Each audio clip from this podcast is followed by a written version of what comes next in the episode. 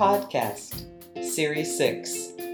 The Garden Art Walk is July 10th. What a combination! Gardens and art.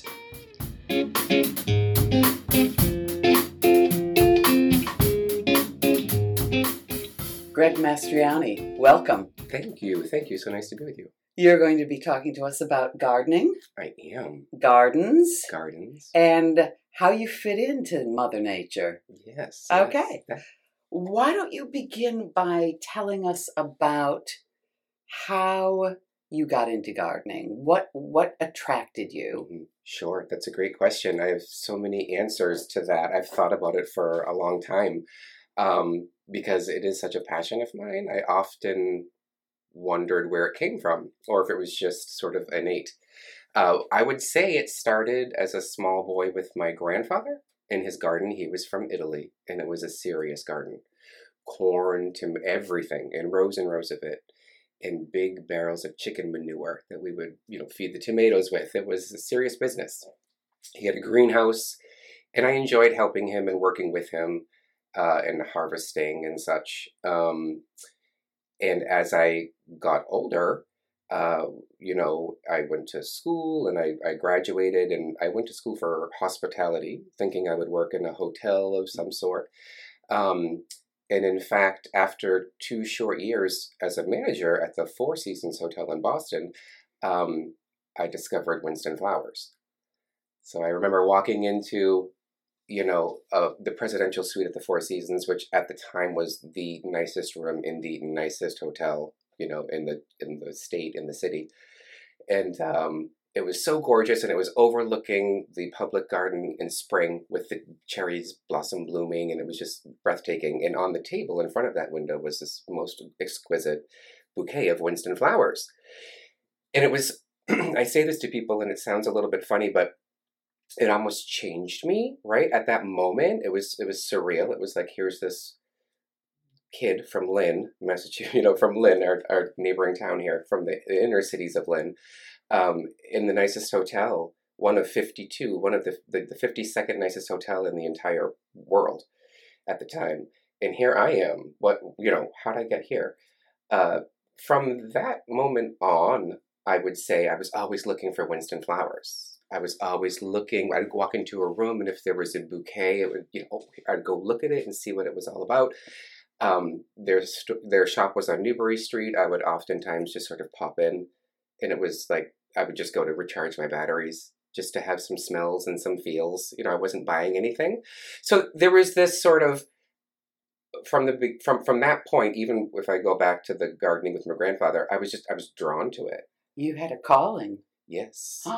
Yes. Ooh. Absolutely. 100%, I would say. And so from that moment, from when I made that realization, after about the third or fourth time I had been around Winston flowers or experienced them in a hotel room, I said, you know what? This is something I want to be part of. I really want to be part of this, and I don't know how I fit in. I don't really have any skills. I'm a hotel manager type. Um, so I, I reached out, and what did I do? I started in the most basic way. I was answering telephones at Winston Flowers for eleven dollars an hour. You know, this is in the nineties, and um, P.S. And- I'm still there. You were, uh, but, but you're not answering phones. No, No. no. well, some days I still do. Some days I still have to answer that darn phone. Um, but yes, I uh, found myself at Winston Flowers and you know answering phone calls, working for the two owners uh, day in day out. And is this was in the shop on Newbury Street? No, this was at a design studio, which was separate from the shop. The shops are small little boutique cash and carry. The studio that I worked at was where you know if you called up to order flowers for your sister, you know it's like almost a, a call center of sorts. But that's where our designers are, and we have uh, brides to be and event planners in to meet and such. So, uh, kept uh, doing my thing and making people feel good through flowers and through expression of love through flowers. And that's where this whole concept of people expressing themselves through flowers for me came up. I remember um, September 11th. you know, it was such a hard, sad time. I could talk about that for an hour, but I, I won't. Um, and I remember everybody was just, you know, what do I do? What can I do? I'll give blood. I'll do.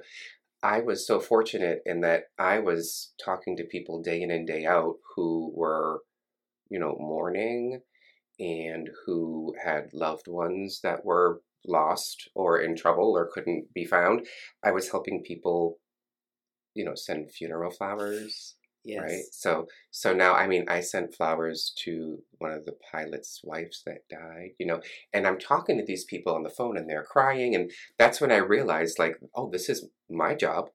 So my job in this isn't to give blood or to go to new york. My job is to stay here and walk all of these sad people through this part and make sure that everything's beautiful for them. You know i really felt that so that was not something I, I recognized till years later. Looking back now, it still gives me chills because I just, I really, um, by being at Winston Flowers, that time felt better for me because I was able to do my part. Yes. I don't think a lot of people can say that. They didn't know what to do. So from there, um, believe it or not, at one point, about 15 years in, I worked in our garden design department. So I was a salesperson and account executive for, let's say, I have a client lives in Wellesley, Weston, $10 million home, and doesn't know what to do with the entire front part. You know, so that's where I come in. I would visit her house with a designer, would talk about specialty containers and container plantings, what have you. So I actually went back to school for a bit, nothing serious, just a few classes at nothing a local college Listen to for, for horticultural studies. And I did learn quite a bit, but I found that I already knew quite a bit. I mean, 15, 20 years just answering questions about how to care for orchids and you know telling people how to deadhead their petunias. You just you learn a lot. It's like parenting i suppose right? You never read a book you don't know but by the end, or 20 years into it, you're sort of like, I did an okay job there. Yeah. yeah. so after a few classes, I said, you know what, I think I've, I think I've got this. And um, along the way there, uh, my husband and I, who live on Elmwood Road, uh, our house, the yard is small. Uh, there was a family before us that had three boys, and you know the yard was okay, but it wasn't anything special. The grass wasn't growing. You know the kids would run around, the dog would go to the bathroom. Um, and I did what I could here and there. And then finally one day I said, you know what? We're, we're going to take care of this. I want this to be beautiful. I've been doing it for everybody else forever. I want to do it for us. Not for me, but for us and for the people that we bring to our house or that are in our lives or the neighbors that walk by and enjoy looking at my flowers, what have you. Um, so we actually, I sketched, I, I drew out very informally you know, I'm not an architect, mm-hmm. drew at the yard, and I sketched in with color sort of my, my vision. And um, I worked with somebody in Marblehead, Andrea Nielsen, and she came down and she did all the technical measurements and drawings and she, you know, really walked me through the process. And then we hired a contractor and a, a landscape company and we we went to town. And so I handpicked everything and lined, you know, arranged mm-hmm. everything, and then the, the labor just planted it. Yes. Um, right? Like we do at Winston Flowers. Um, so I was the designer, I suppose. And um, and at that time I had irrigation installed. And at that time I had drip lines put in because I don't know about everybody else, but I'm too old and busy to water hanging baskets every morning like a slave. like you miss one day and they're dead, right? So I've got the drip lines and it's certainly paid for itself over the years because mm. I've only had to buy one set of baskets. Um, yeah, and so what I'll say now is after these years with this garden that has grown, that I've tended to, that I've nurtured, that um, I've manicured, uh, you know, here here we are now. And I would say that gardening and presenting my garden is probably one of the most important things to me. You know, it's it's mm. it's um, for a bunch of reasons, not because it looks pretty, but mostly for the therapeutic qualities I find. That's the one place I can go, my garden, to uh, decompress and be with my thoughts. I'll oftentimes jokingly say to my husband, like, I'm going to church. I'll be back. I'll be back when it's dark out, you know, right? Because I'll be out there all night getting bug bites. Um, so this love of the time spent in my garden has translated into love for my garden, which has translated into a beautiful garden. What's interesting is the more you love it and the more you tend to it, the more it needs and wants. Right? Oh, the more it? yes so the more i trim let's say the edges of my grass the fuller they grow in the more i have to trim them if i want to keep that look. The more i feed my lawn and it greens up it's depending on me to feed it to stay that way. The more water i give you know so it's this whole cycle. Like anything else in life the harder you work at it the more you give to it the more you get out there's that little cliche. The more i put into my garden honestly the more i get out of it if I can take the time and spend an hour to deadhead everything and to feed my, then I'll get another whole round or two or three. So it is a labor of love for sure. Um, but if you asked me what is my favorite thing in the world, I would say it's gardening. It's gardening. I grow vegetables from seed in the winter time. I have a lemon tree.